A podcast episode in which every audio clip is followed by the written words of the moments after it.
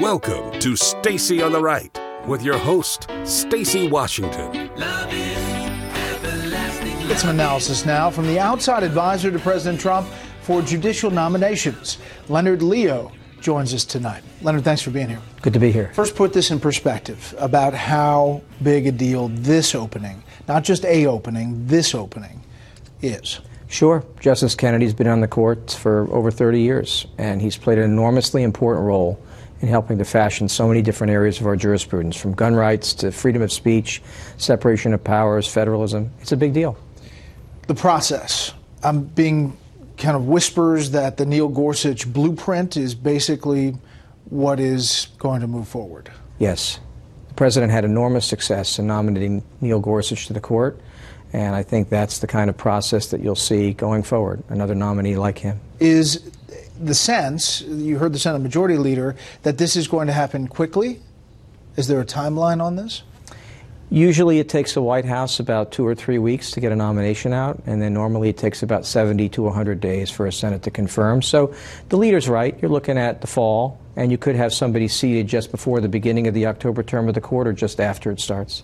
What about the, the Democrats, including the Senate Minority Leader, who are out there saying this can't happen? It needs to wait till after the election. President appoints justices to the court. Uh, it's one thing to say that you know just before a presidential election we should have a cooling off period, but we have a president. The American people knew he was going to, who he was going to nominate because he gave them a list. So we should just move forward. Wow.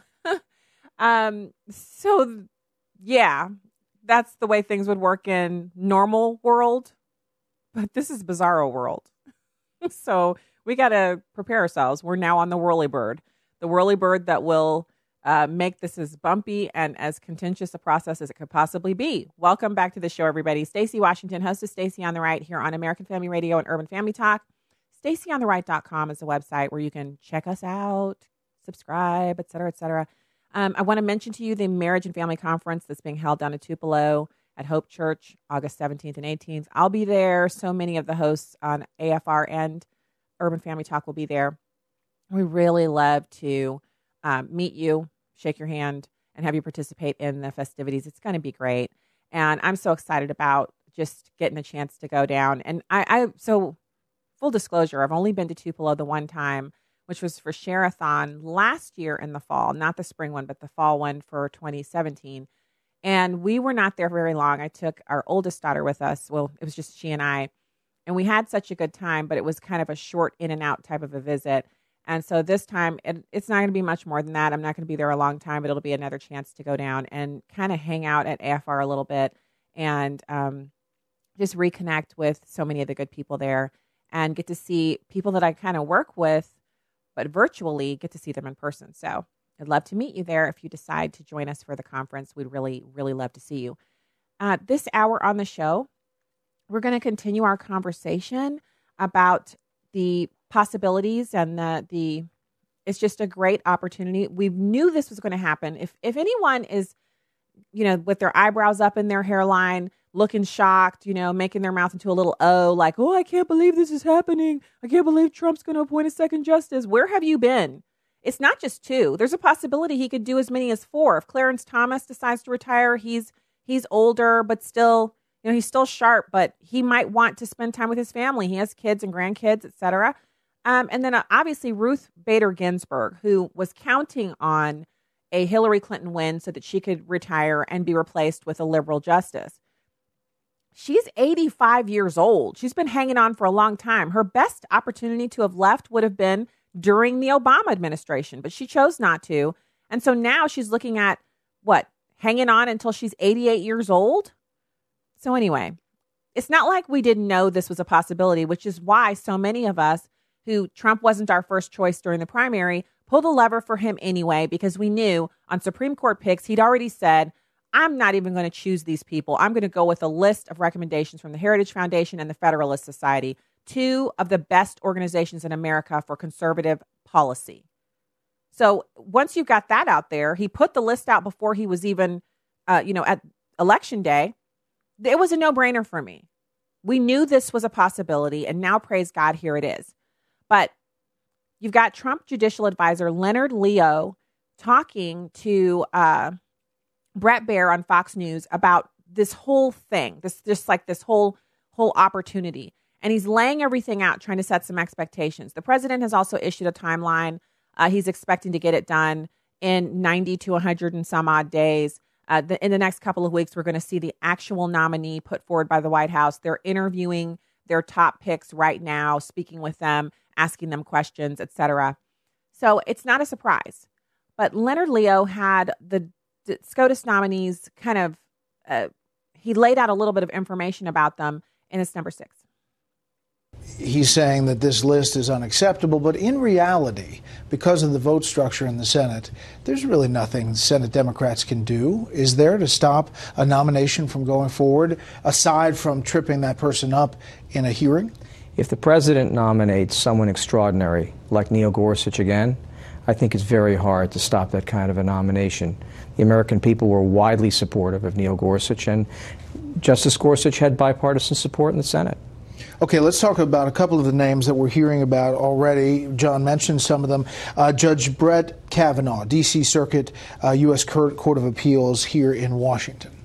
Very distinguished service on the federal bench, hundreds of opinions published out of the D.C. Circuit. Someone who understands that those limits on government power in our Constitution are inextricably intertwined with the preservation of freedom in our country. Will he have problems with Democrats?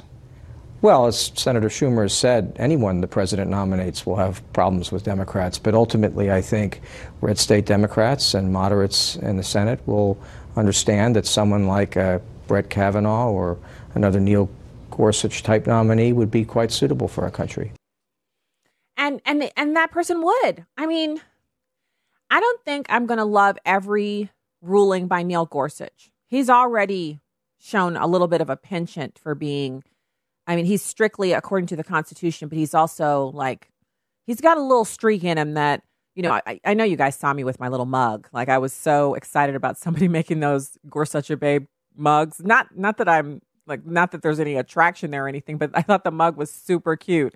So I was, you know, drinking out of my mug and showing it off when it was time for him to be nominated, and he went through the confirmation and all that, and that was fun, you know. And I'm I'm all about we we have to have fun. We've been put here to enjoy life uh, to have life and, and have it more abundantly. And so we're not supposed to be sourpusses just sitting around looking all dour and, and never ever really appreciating the levity of some of these moments. So, you know, for sure, I'm to have fun with it. But I don't think Neil Gorsuch is going to be like, he's not going to be a Clarence Thomas for me, where I can't find a moment where we disagreed. I just, he's not going to be that guy. But I do think he'll be reliably conservative. And on the times where he doesn't really, you know, like his opinion isn't my thing, I still think I'm going to be able to see the reasoning behind it because he's a strict constitutionalist. He's a, you know, he's a textualist. So that's fine. You know, and so someone like Neil Gorsuch would be great.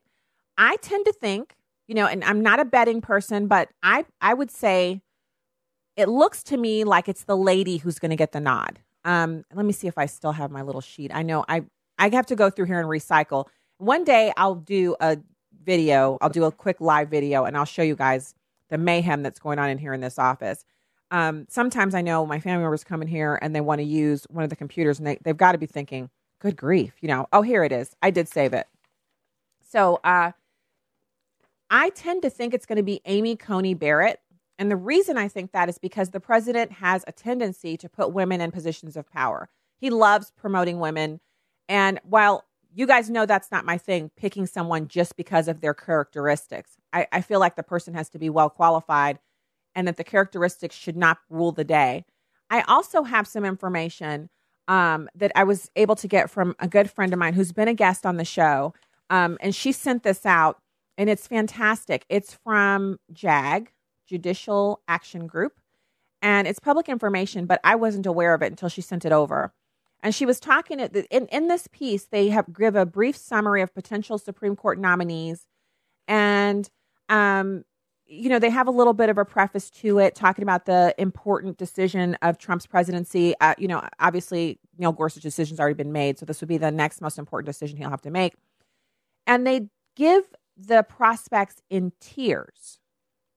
And so they talk about, in their opinion, and this was issued the draft was updated 62818, But this is who they consider to be the first tier prospects for the nomination. First tier, according to their judicial records, so their records on opinions that they've issued.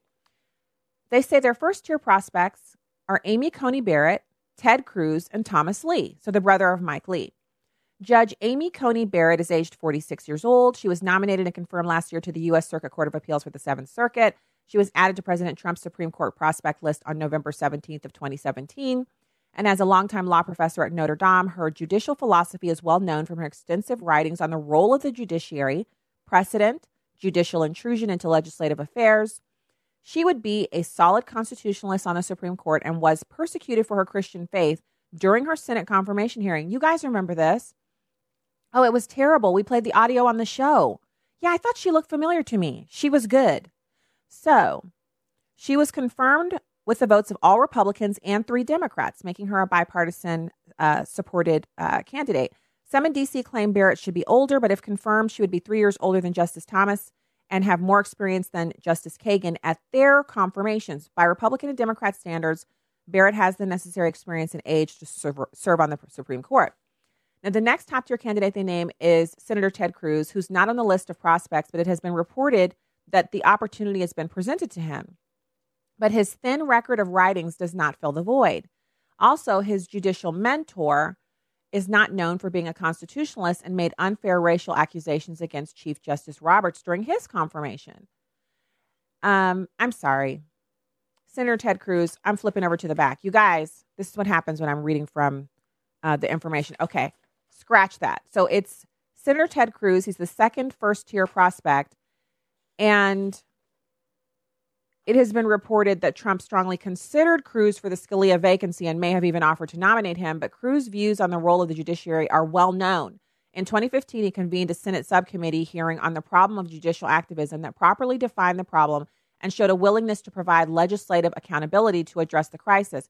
Cruz is well tested and known to believe that the role of the judiciary is to decide cases, not to legislate from the bench, and further, that judicial usurpation of legislative power must be addressed through the constitutional system of checks and balances. Okay, that sounds much more like Ted Cruz.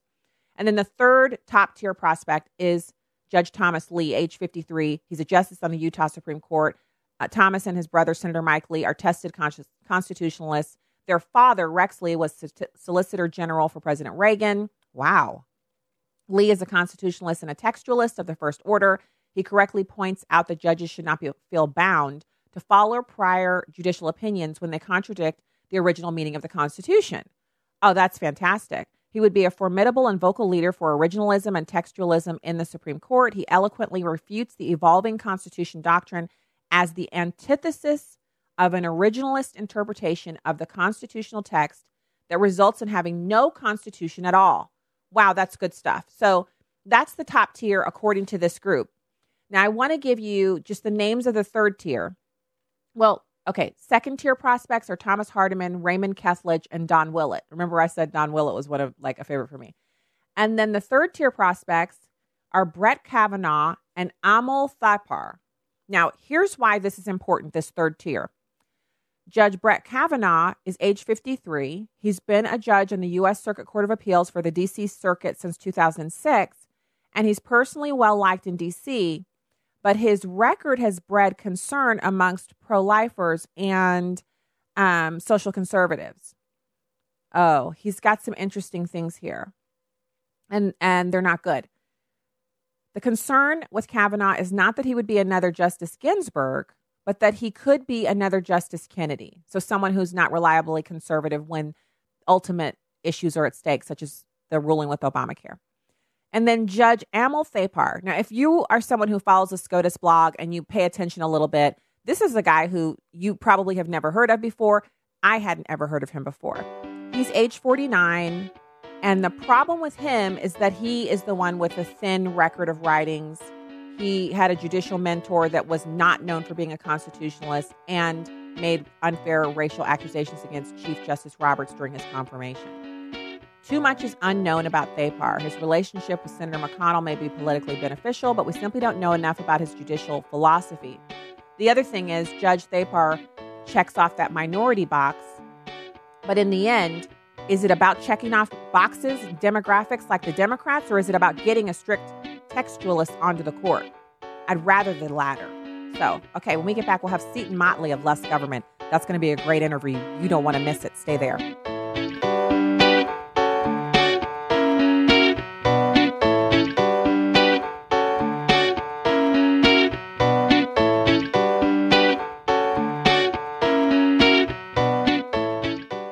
Meet Dan Steiner, president of Preborn. Jill came into our center about eight months ago, and uh, she was in a really difficult spot because her husband had, or um, I'm sorry, her boyfriend was incarcerated. She didn't have a place to live. She's out on the street. She came into our center, and uh, when she saw her baby on the ultrasound, she says, I've got to find a way to do this. She changed from abortion minded to wanting to choose life for her baby, and that's where we came in. Coming beside that ultrasound with baby clothes, with housing for her. Her baby just delivered last Wednesday. It's a little boy, he's beautiful. That's the power of ultrasound. 80% of women choose life when they see their baby on ultrasound. To find out more about how you can help save a baby's life, go to preborn.com. That's preborn.com. Or dial pound 250 and say keyword baby. That's pound 250 and say baby. All gifts are tax deductible. Your love can save a life. This is Viewpoints with Kerby Anderson. The President and some members of Congress have started an important conversation about criminal justice reform, but while we're having that conversation, it is crucial that we get some of the facts straight. At a recent conference, Senator Elizabeth Warren lamented this country criminalizes low level drug offenses. She said more people are locked up for low level offenses on marijuana than for all violent crimes in this country. That makes no sense at all. She is certainly correct. It doesn't make any sense. That's because it isn't true. Rafael Mangual, in a recent op ed, looks at the numbers. The total incarcerated population in the U.S. is just over 2.1 million. In the federal prisons, there is a high percentage serving time for drug offenses, but these are not pot smokers. Most are federal drug traffickers. In the state prisons, only about 15% are serving time for a drug offense. Again, the vast majority are in for trafficking. And it's worth mentioning that even the small percentage in for drug possession may have settled on that charge after a plea bargain. In addition to the argument that we're putting people in prison for minor drug offenses, is the argument that we're also putting too many black men behind bars. Let's begin by stating the obvious there is a racial disparity. African Americans make up about 13% of the population, meaning that black men make up about 6.5% of the American population. Nevertheless, they make up approximately one third of state prison populations. The latest figures from the Bureau of Justice show that blacks constitute 35% of violent offenders, 45% of weapons offenders, 27% of property offenders, and 31% of drug offenders. Those figures explain why more black men are behind bars and illustrate why we need to get some of these facts straight. I'm Kerby Anderson, and that's my point of view. Take Kerby and the Point of View team with you on the go with the Point of View app. Search for Point of View Radio at the Apple or Google Play stores. Welcome back to Stacy on the Right. Welcome back to the show, you guys. Welcome back. It's good to be with you on a Friday. It's the sun is shining after the storms yesterday. And so what I have to post on Instagram, you guys will have to look for this before you like unplug for, from social media, is check out my Instagram for some we, we were upstairs and we saw through these big doors in our bedroom that that faced to the outside that it looked like a pink light coming from outside. So we run downstairs and look out, step outside the house, and the sky is pink and purple and the sun is setting. I'm like, what's going on here? So it's obviously it's a thunderstorm and it's making everything look weird because it's the sun is setting. So we go running down our street to catch the biggest view of it that we could. And I got all these amazing pictures of this weird purpley, pinkish. I mean, it was just something amazing uh, last night. And I saw other people who actually made it to their Instagram accounts with their pictures, but I'm posting mine tonight because it was such an uplifting thing to kind of just it was just so much to look at you guys. Just look, up and there's all these different like eight different kinds of clouds and everything's moving fast because the thunderstorm had already passed through our area and it was to the so the to the east of us and moving fast. And so you've got some lightning but no rain and the sun is setting and you can still see it and you can see a thin line of the blue sky where there's no clouds at all and then all of these fluffy pink and purple clouds that were just floating overhead and i got some really cool pictures. So i'll put those up right after the show. Um, right now it's my pleasure to welcome my friend and buddy who has the cutest dog on instagram besides bentley. He's obviously cute but he's he's super cute. He's not cuter than our dog bentley but he's super cute. He and his dog and bentley could be friends. And also he's the founder of less government Seton Motley, thanks for coming on today. Thank you very much. I'm watching Rufus roll around on the on a, on a bed here at the house. Of course you are. yeah. Rufus is he, weigh, he weighs famous. six and a quarter pounds, so he's a beast. He's a beast. Our dog weighs uh, he well he's down to 13 pounds. He was 16 pounds, but the doctor has ordered him to lose two more pounds. We don't know how he's going to do it. So he's a thinner, but still fluffy and still cute. And yeah. no, Rufus Rufus is a natural um, mesomorph. He's a, he's in good shape. okay, so um, now that we've updated everybody on the status of our pets, there he is. He's um, Yeah, h- hello, Rufus. Um, let's talk about this. So you you send out the less government kind of report on the regular basis, and I always read them, and I'm always fascinated by the stuff that you're able to like pull out, and it's always about less government.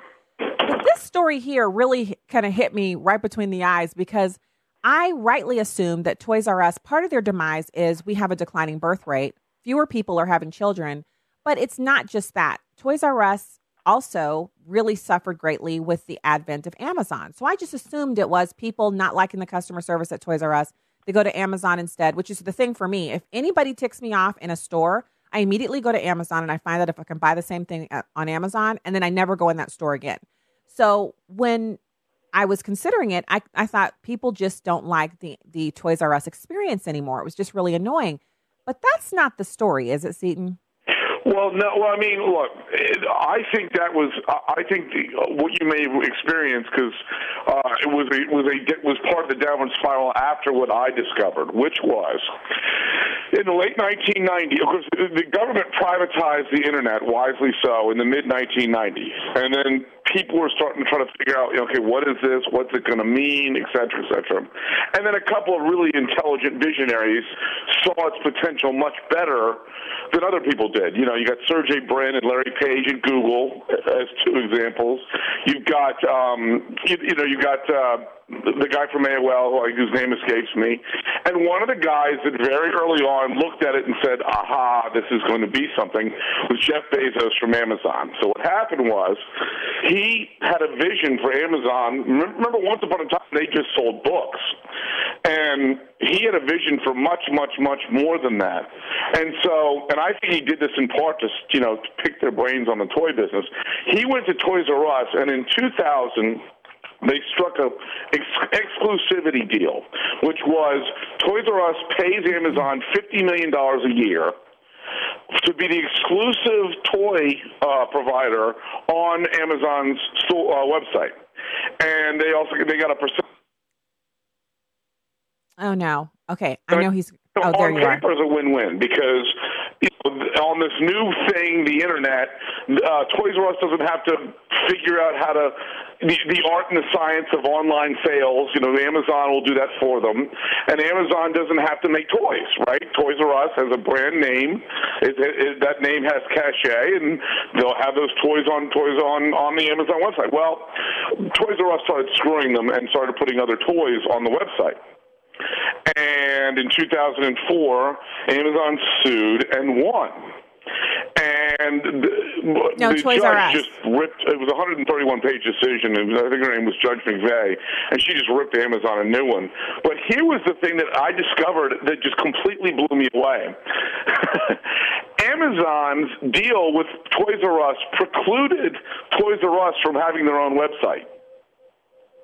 Okay, so, So you said Amazon won, website, but it was Toys, R Us that won, right? 2006. Now that that means every other toy company had about a decade head start on them. And as you know, a decade on the internet is an eon in human years.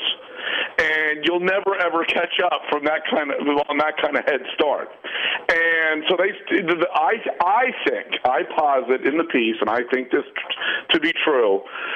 That was the first nail in the coffin for Amazon. Them being screwed by Amazon, not having a website uh, uh, and adhering to their end of the deal with Amazon, and then by the time they, you know, the judge had to rule and get let them out of the contract and say, okay, now you can build a website in 2006. And I think that was the first nail in the coffin uh, of, of Toys R Us, um, because while all their competitors were shifting to this hybrid of brick and mortar and online retail, they were precluded from doing that. They were slaves to Amazon. And then Amazon started cheating on them with other toy product, toy manufacturers, and uh, uh, Toys R Us was still being adhering to the contract and not building a website. And so not getting to the web till 2006 when everybody else did years, years, years before, I think was extraordinarily damaging to Toys R Us going forward. Yeah. So you you said that Amazon won, but it was Toys R Us that won the lawsuit. But oh, it didn't sorry, matter. I meant to say Toys R Us. Toys Yeah. R Us won the lawsuit. Yeah, Yeah. Because I said the judge ripped ripped Amazon a new one. Yeah, yeah. So, but it Um, didn't in the matter 100 because they it was already. 131 page decision. Yeah. Sorry, Yeah. I misspoke. Yeah. No, no, Toys R that's okay. the website. And then part of what they won was they got out of the jam of you can't build a website. the judge said in 2006, okay, you can build your own website now.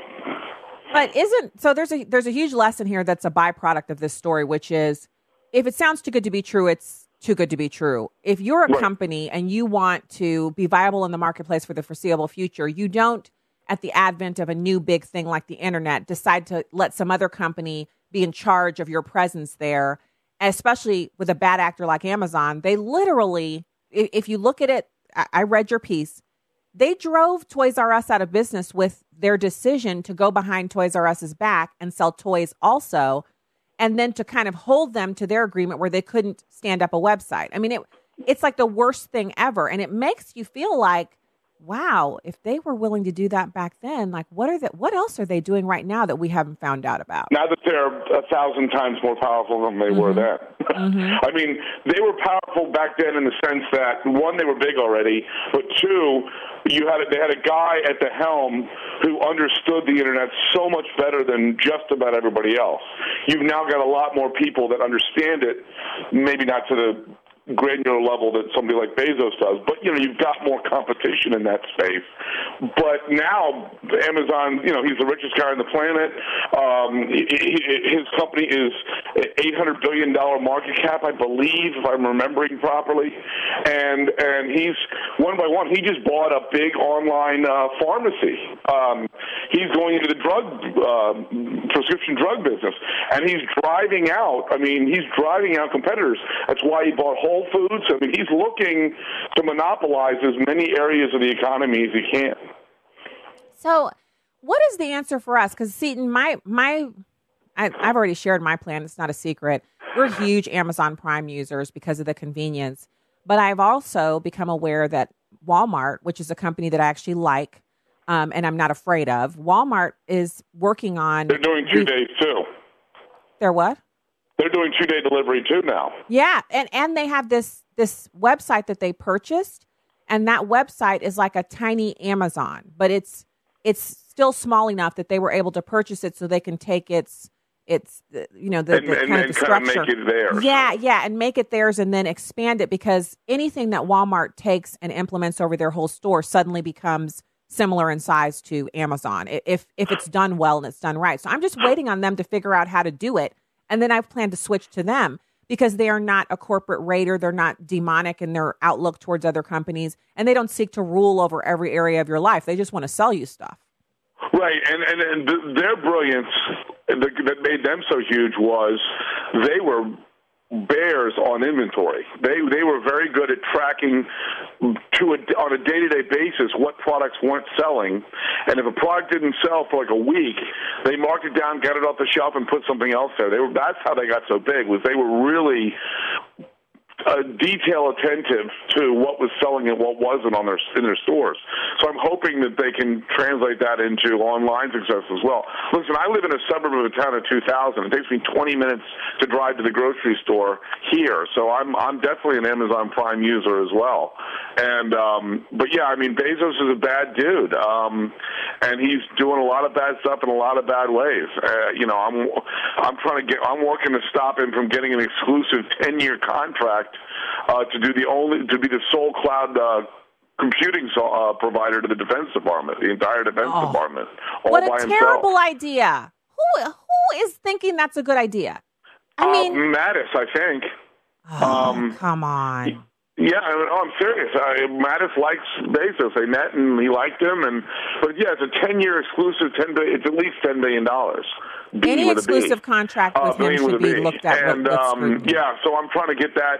You know, at the very least, screw. You know, forget it's Amazon. Nobody should be the exclusive provider because if it goes down, the entire Defense Department goes down. Thank you. You know, there should be multiple providers providing, you know, like I say five providers providing 40% of the product each, right?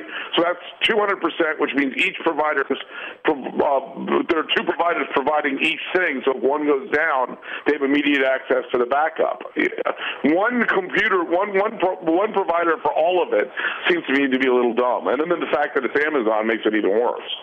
Well, Seton, my husband's in IT, and I, uh, if there's anything I know about, it's the proliferation of dual redundancy in the private sector when it comes to all of the computing. So anything that has to do with computers or networks, they have dual redundancy. And that's really old tech. Like I'm sure now they're talking what triple redundancy, quadruple redundancy. That, In other, uh, my my 200% model, I just made it up off the top of my head. I said that's a bare minimum. Yes. Right, right. So I, I don't understand why the U.S. government would be any less like into establishing well, and redundancy. like the Defense Department, who does redundancies everywhere else in everything they do. Yeah, it's kind of weird. Uh, I, I'm I'm hoping that's not going to be the case. Like sometimes, and I get it. Like when people say, "Oh, this person likes Jeff Bezos," who wouldn't? I mean, imagine what he's like because. Aren't you ultimately more comfortable with yourself and confident and able to be just Yeah, like the best yeah, personality yeah, when having money. you know, yeah, yeah. Even if you look like a lizard, which he kind of does. Uh, Well, Um, and also he, he and his wife as a couple, like they're they're the kind of people who you know who they are, so obviously you're almost in awe. But if they were just regular people, you like, come on, I'm not being rude. we- I'm not, I'm, yeah, you you know the old joke. The difference between weird and eccentric is about a hundred million dollars. well, there it is. Yeah, Yeah, so he has room to do it. t- yeah. what Jeff three, Bezos four was not a- much? was was not doing runway modeling prior to uh, founding Amazon. and he doesn't have to because most people who are insanely attractive like you know it's it's a 50-50 chance they're going to be horrible or they're going to be just as great on the inside as they are on the outside. You never know. But it's the point the point is that his business actions kind of make i don't care what he looks like it, and, and i don't care how nice he is. Really it's what is his history? And this is the mistake Seton that's been made with the founder of facebook. Over and over and over again he shows up looking very nervous and, and awkward and says we about don't months and months and understand months ago. I, I said these guys are exponentially more powerful than the robber barons of the late 1800s. and they're more dangerous because they they keep lying and, and this is just what i'm looking at with the facebook after reading everything about how he keeps apologizing for doing the same thing oh no we've had a data breach i should have right, been more right, careful Right. Over our and fifth, This is our fifth meeting with conservative leaders to Yeah. apologize for us we're, blocking them we're on, on working on yeah we're working on Yeah. not throttling you down but also we just issued a new algorithm that throttles you down. Uh, we're looking at changing our news format. Uh, we're not we're not targeting conservatives but you're also not going to have any traffic. We're prioritizing stories family stories over news. I mean it he just keeps apologizing and then doing worse things. Why should we trust Bezos when he Well, ran well, Toys R Us the out of point is we should. I mean, he's Yeah. his company's worth six hundred and some billion dollars. Um, you know, this is much bigger than Carne- Carnegie and and uh, Rockefeller and you know Standard Oil and, and and all this. I mean, these are exponentially larger. And given where our economy is, I mean, look. Standard Oil was pretty much a monopoly, and that was pretty damaging in the in the late 1800s. However, you know, and I, I know it's not as important to have social media platform, but when you factor in all the business, one sixth of the entire economy uh, is generated online, which means that's you know you're talking one sixth of twenty trillion dollars. That's a lot of power to wield when you can, like like you just said, change your algorithm and your website. You know, I, Independent Journal Review (IJR) basically went out of business when they changed the algorithm because they, they relied so much on traffic generated by Facebook. Yeah. And when they changed the algorithm, which by the way, the algorithm change didn't affect leftist sites at all. What a what a shocker that is. Um, IJR that basically killed them. And uh, yeah. there are other examples where you know Drudge went down a good percentage uh, as a result of the algorithm change, but again, no leftist sites went down. Well, you know, it, again, I don't know why we should even be trusting them like beyond what we can see, the spittle on their face. Uh, Seton Motley, founder of Less Government, thank you for coming on today, sir. Pleasure. Thank you. Have a great weekend. You too. All right, we'll be back with the final segment of Stacy on the Right right after this.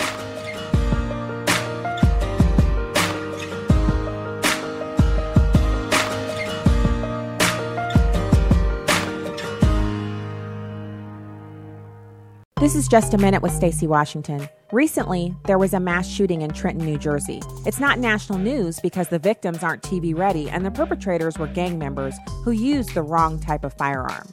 Art All Night Trenton is an annual family friendly event showcasing art, films, and food. Warnings about possible gang activity brought the event to an early end. Gunmen killed one person and injured 21 others, qualifying this event as a mass shooting. So, where are the gun control rallies and exhaustive reports on the types of guns used? This type of shooting happens across the country every weekend in urban areas, so no big deal, right? Inner city shootings only matter to major media when AR 15s or assault style rifles are used. The victim and perpetrators were black, and there will be no rallies. National crime is down, but urban gang violence persists.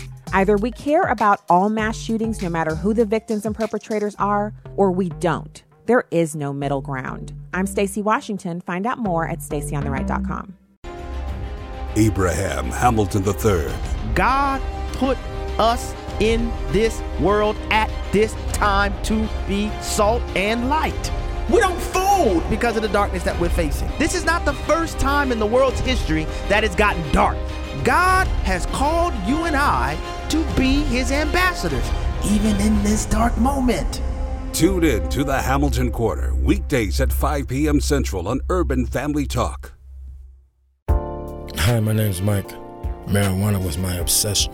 And because of this, I watched my dreams shatter like glass. I would have given up if it had not been for Teen Challenge. They helped me get my life back on track again. If you know an adult or teenager who's struggling with a chemical addiction, Teen Challenge can help. Call us today at 417 581 2181 or reach us online at teenchallengeusa.com. This is Urban Family Talk.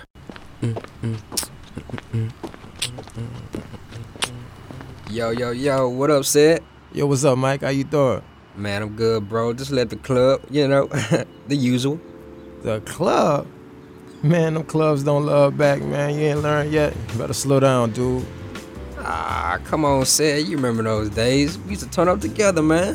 Used to. Used to, brother. I'm on something much different. Like what though? I mean, that Jesus music you be rapping about, or beatboxing, or whatever you be doing. I'm saying though, that's how I worship. God gave me rap, so I give it back. Why though? Gospel rap is boring, man. Boring? There's nothing boring about the ransom that ransomed me with himself. Took me off the shelf to transform me into my best. Surrounding me with those of like minds. He drops bombs, some of which is found on urbanfamilytalk.com.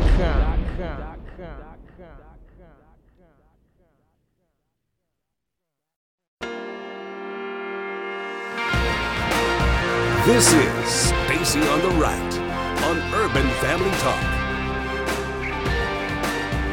You're currently the only woman of color with her own daily show on Fox. When I turn on Fox, and I do sometimes, and I see you, I feel like I'm looking at a unicorn. Um, but there By is... the way, that's my nine-year-old's favorite animal. Really? She thinks they're real. I mean, it, it's they're it's, not. It's exactly exactly. I mean, it's fascinating to me. But you have been on the receiving end of some criticism of, Oh, yeah. over how the network covers issues that affect the black community, such as the NFL protests. You yourself came out against um, Colin Kaepernick. Do you get flack from the black community on your positions? I get for flack. being uh, the only black woman on And, Fox and News. Sunny, you uh, have been in that environment, so you know, and you've been in broadcast for a long time, and you and I have talked at other points. I get flack from everybody, which is Mhm. how I know I'm living my truth. I mean, I'm a military brat. So a couple of things happened as we were going through our sex and racial discrimination scandals at Fox, which, by the way, was like the tip of the iceberg when you looked across Hollywood. My mm-hmm. goodness, Whoopi, you know this because you know those players. I don't. Um, Capitol Hill, mm-hmm. still trying, some of the women lawmakers still trying to get male lawmakers to the meetings mm-hmm. so that they can make new legislation to kill the shush fund and that But sort do you feel a, a certain responsibility um, to the black community? I feel a responsibility to everyone because my daughters are biracial. Right. Um, I'm in a unique position. You are. Okay. And I know you say the only one on Fox. Where's MSNBC's? yeah. Where's CNN's? I think HLN. Yep.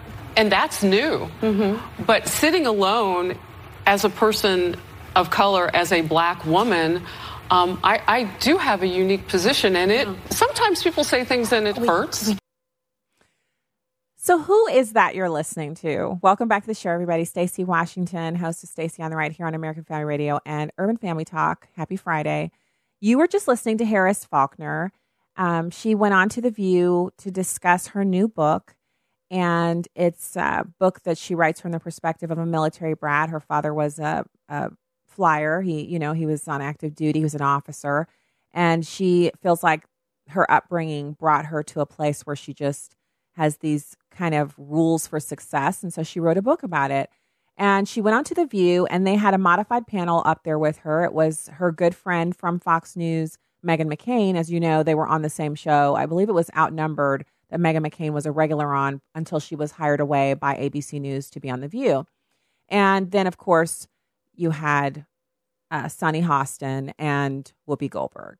And so Whoopi Goldberg tried to hem her in with some questions. Uh, you know, uh, it, it was really irrelevant. It was kind of a rude question that she asked. And then Sunny Hostin asked that question you just heard there about her being the only black woman at Fox News, which, I mean, I kind of wonder what Sunny Hostin thinks Harris Faulkner's role is at Fox News because if she had anything to do with hiring, I'm not sure that Harris Faulkner, based on those answers, would automatically hire a black person to join the team. So how is how is it that you're held responsible for the people that work with you when you're not the hiring official? Harris Faulkner doesn't hire and fire people at Fox News. And then the question was so loaded.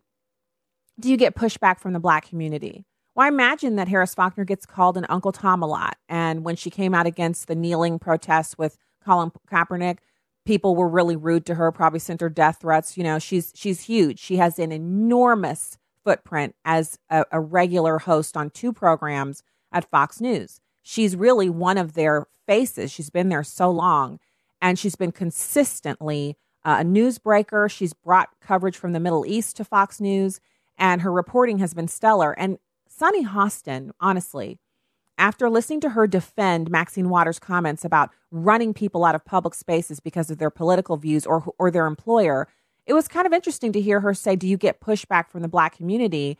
as if she wouldn't. She's on Fox News. I mean, it's one of those no-brainer type questions where you're like, "Really, Sunny? You know, I, if I had the opportunity to interview Harris Faulkner, I would not ask her if she had trolls who happen to be of the permanent tan. Do you know how many other things you can ask Harris Faulkner about her reporting career, her her educational background, juggling being on Fox and being a regular there, not just contributing, but having her own program and being, you know, a co-host on on another show. So two shows a day, 5 days a week. She's a mom with two kids. Uh, you know, there's so much that could be asked of her. I mean, she's one of my bucket list interviews. Like, there's so many people that I've wanted to interview that I've gotten to interview, but there are some people that I've just I've never had the opportunity to interview them, and that's fine. I'm I'm not ungrateful, But she's one of those people that I would just love to get the opportunity to ask her some questions on the air and hear her answers. And I noticed, and, and it's worth watching. I think I tweeted it out earlier, but I'll double check to make sure that you guys have the link if you want to watch it for yourself. Uh, the the video of the video clip of the interview. It's about six and a half minutes long or so, so it's not a waste of time to watch it. And even Whoopi Goldberg's uh, segment with the she asked the first question. It's really important to watch, in my opinion, if you're interested in seeing how a consummate professional deflects negative questions. She not only answered well uh, for difficult question about the sexual harassment environment at Fox News and how Bill Shine has now been tapped to work on the comms team at the White House. And Bill Shine used to be over Fox News, and he was the one at the helm who made some questionable decisions about how to handle sexual harassment claims that were levied against uh, Bill O'Reilly and some others who are no longer at the network. But Bill Shine also was the one who launched Hannity, Sean Hannity, the television show that has, you know, been the it's been the mainstay of his two-part career in radio and television. And so he has some successes under his belt and he has some areas where people have been very critical of his decision making. And Harris Faulkner answered the question without turning to the vitriol that would have been so easy. Like I saw the opening for her to go there with Whoopi Goldberg, the queen of double standards, but she didn't. And she came off so even keeled and classy and professional. And it was just a it's it's a master class in communications with a hostile media uh, environment, you know. But it's also it's just an example of who she is as a person, which makes her someone admirable, even if you don't share her political beliefs. Um, which because she she appears to be very conservative, it's still that she deserves some respect for her career accomplishments and for her ability to navigate these kind of really nasty waters. And she was fun and upbeat, and I thought it was really great. And so I still, I, I hope and I pray that I'll get to interview her one day and ask her my questions, which will be so much more interesting and non confrontational and adversarial. But um, until that point, I thought it was worth you listening to her say that not just because she's a mom of biracial children, but that as a person who is a, a host on Fox News, she feels a responsibility to everyone. In other words, there are no viewers she doesn't feel responsible to. And I really, that resonated with me because I feel the same way. Here on Urban Family Talk, where we are targeting our message to the black community and we want people to, you know, hear the gospel of Jesus Christ. We want them to hear about marriage and family and politics and all of that. I, I do feel a responsibility for that. But we also have huge listening audiences from every demographic group who I feel responsible to as well. And so what I'm presenting here on a daily basis is is me, you know, it's it's not black Stacy versus white Stacy Monday, Wednesday, Friday, or Tuesday, Thursday. It's just me all the time. And we cover all of those issues and topics. And I think Harris Faulkner in that interview was a really great example of what it's like to be in a post racial America. A black TV host on a network where she's the only black female to have her own show. Many blacks on Fox News all the time. So the, the idea that she's the only black face on the network is ridiculous. But she is the only one who has her own show.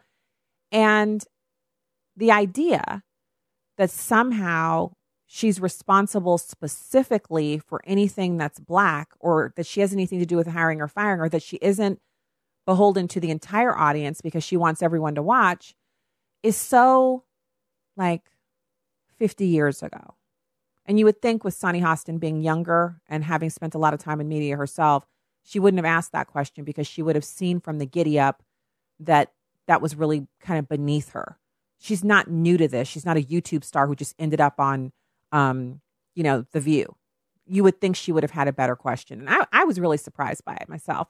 Um, so now I'm going to pivot over to this is pretty interesting. And I don't know if I'm going to get to it today. We do have some more time. But if you, so if you're like us, we just bought a new dishwasher about six, seven months ago. And I think it works okay. Like I'm, I'm, I'm not going to start downgrading it. But I do remember a time when dishwashers were super, super effective. And there's been some changes from the Department of Energy. And if we get to, if we get have the time, I'll get to um, this comment. They've opened up comments, public comments, requests for public comments about the regulators asking to allow faster dishwashers, et cetera, et cetera. Actually, the comment period closed June 25th, so you can't you can't make a comment now. But this story is out um, yesterday, And it's about this whole idea that if you have anybody that you know that has an older dishwasher, it works better than your new dishwasher, which probably costs twice as much or three times as much.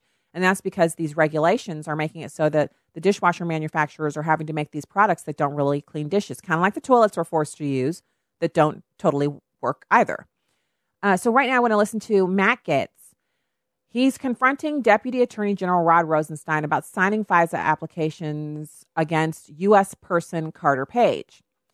Now, what's interesting about this interaction is that Representative Gaetz is not playing around. He's not joking around with uh, AG Rosenstein. And I tweeted this out, and I still maintain that AG Rosenstein he presented himself in a way that was very, very squirmy and untrustworthy. And I want to trust AG Rosenstein. I want to trust Christopher Wray, but their behavior seems to me like they're more concerned with and focused on preserving the FISA warrant process than they are telling the truth and turning over requested documents to Congress. And I got a problem with that. As a taxpayer, as an American, I got a problem with that. So let's listen to number four. Deputy Director, the Democratic memo that the President declassified says the Department of Justice accurately informed the court that the FBI initiated its counterintelligence investigation on July 31, 2016. Did any investigative activity regarding the Trump campaign in Russia occur before July 31, 2016? Congressman, as you know, uh, we're dealing with the uh, Intelligence Committee on that issue, and uh, Chairman Nunes met with Director Wray and me. I received the same briefing that he received. So I don't know any additional information beyond what he knows about that, and I'm not able to produce any information beyond uh, what the FBI has told me. So, uh, there, are you aware, as you sit here today, of any payments that were made to any person to collect intelligence on the Trump campaign prior to July 31st, 2016? No, but keep in mind I wasn't there. I only know what information that we've obtained from the FBI records. Are, are you, as you sit here today, aware of uh, any efforts to contact Roger Stone that occurred prior to July 31st, 2016? I don't have any personal knowledge, Congressman, but I know that we are seeking to respond to Chairman Nunes' request. I think one thing you need to About understand... Same question as it regards to Michael Caputo. I, I, wasn't there, and so I can only answer questions that we direct to the FBI and then have them... You're there now, right? I mean, have you asked these questions of anyone? We, we have uh, absolutely conveyed all the questions that Chairman Nunes has raised and I'm optimistic that we'll be able to respond to him fairly soon. How convenient. So I do understand the position that AG Rosenstein is in, you know, Deputy AG. Uh, he's he's coming in after the bad acts have occurred. But he doesn't seem like he's that willing to kind of participate in the cleanup job. It's like he's an unwilling participant, which means that it calls his uh, his own integrity into question. And he's saying, you know, it's, it sounds to me like he's saying, well, you know, I wasn't there. Yeah, you weren't there, but you should have reviewed all the documents by now. Like you've been there long enough to have reviewed and been read into anything that occurred so that you can kind of say, okay, here's what went wrong. Here's, you know, here's the lay of the land. Here's some heads, the list of heads that need to roll, you know. And he had, he did mention later in the clip that uh, certain individuals have been referred for prosecution or have individual investigations running against them, et cetera, et cetera. You know what I'm saying? So I get it. I get it. But uh, why was he so squirmy? Why, why, why, why did he look like, you know, the, everyone keeps pointing out how big of a Republican he is. That doesn't really mean much. You know what I mean? Like, I've met plenty of people who say they're Christians, but then when you ask them about, like, um, I don't know, do you believe that the Holy Spirit is God also? Do you believe Jesus Christ is God also? They're like, oh no, God is God. And then Jesus, like, he was a man. And then you're like, whoa, wait a minute now. Can I share something with you? You know, I think you know some things that I you don't you shouldn't know because they're not true. That's what it sounds like with this guy. It's like, yeah, he's a Republican, but he doesn't really appreciate Republicans looking into what the agency he now heads up does, what what the agency did. He doesn't seem like he's willing to hold anybody accountable. It's a little bit mm, uncomfortable. So we'll see what happens. That's the show. You guys, enjoy the weekend. Unplug. Get in the pew on Sunday. Hug a friend. Forgive somebody. Do something awesome. I'll be back with you next week.